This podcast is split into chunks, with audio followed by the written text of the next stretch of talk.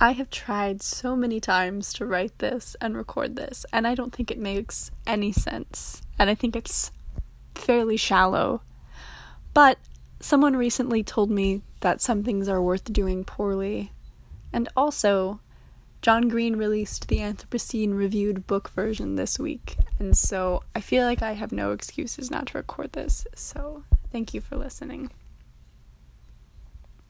John Green once did a podcast episode in the Anthropocene Reviewed where all he did was go through old notes on his phone.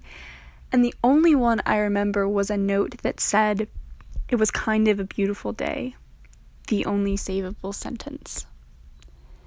He explained that after spending a year writing a novel, he reread it to find that the whole draft was awful. It all had to be scratched, it was lifeless. Except one sentence. It was kind of a beautiful day. And as he cried and mourned a year of his life lost, he made that note a reminder to salvage the only savable sentence in the entire book. This is on my mind a lot. First of all, I love that he loved that sentence so much, mundane as it is. It's so simple. But the second part, too, only savable sentence. I wonder what of my journals would be the only savable sentence, or of my novels. I've written thousands of pages. If I combed through every line of every volume and hated everything but one sentence, what would it be? Then I think of it more broadly. What sentence of my entire life would redeem all the rest? Because honestly, when I look back through what I've written, I hate most of it. Writing is just spilling spilling and spilling until something finally sounds good enough to quiet you for a moment. I've made no progress in my life as an artist, and the vast majority of what I've written will never be seen by anyone. And it's tempting to think that this also means that nothing I've ever done will be remembered by anyone. In the last episode on here, I talked about how in my senior year of high school, our house caught on fire displacing us for about a year and ruining most of what we owned. This is such a surreal time in my life. But I remember that just a few days afterwards, I was taking an American government course at a local college, and the professor asked me what we needed. And I said, Well, we, we don't have any clothes. He asked me to follow him in my car to Giant he got out of his car at a stoplight on the highway to come to my window to make sure I knew where to park. It was all so strange.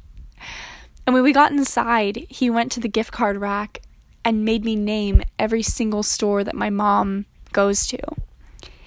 He grabbed way too many and took them to check out, and I started crying.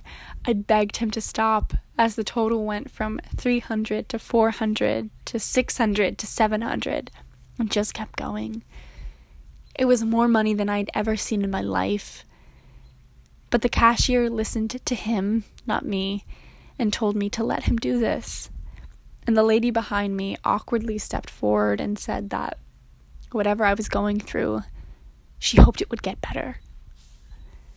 Anyway, we had closed that week. I remember that.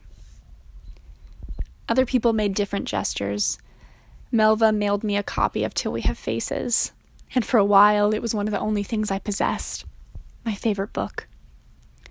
That was a time in my life of reduction. Not owning anything purged me of earthly baggage, but soon after, I suddenly had too many thoughts too, rolling and racing through my mind all day long because even though I was drained of physical energy, that didn't stop my anxiety from becoming a powerhouse of energy to keep my mind running all the time. I wanted to be less. I didn't have a capacity for complexity anymore.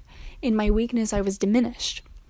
I prayed the same four sentences every night, over and over again for months on end. I couldn't do any more.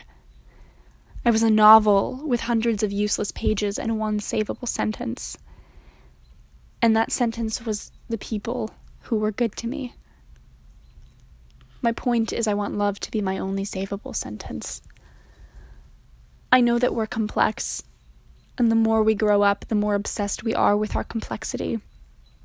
But sometimes we aren't ready for that, or at the very least, we can't handle it on our own. Sometimes we can only pray a few sentences over and over. Sometimes we only own one book and some clothes. And sometimes you spend a year writing a novel and only one sentence is good. So when you are overwhelmed and desperate to be simple for a moment, let love be your only savable sentence.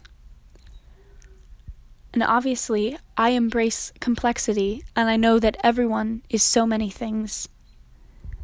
But some days, I just want to be reduced. I need to be reduced because it's too much. And when I know that there's only going to be one thing left of me at the end of a day that stripped me and beat me down, I want love to be that thing. And I want, hopefully, to make people, or even just one person, feel like all of my loved ones made me feel in that time in my life.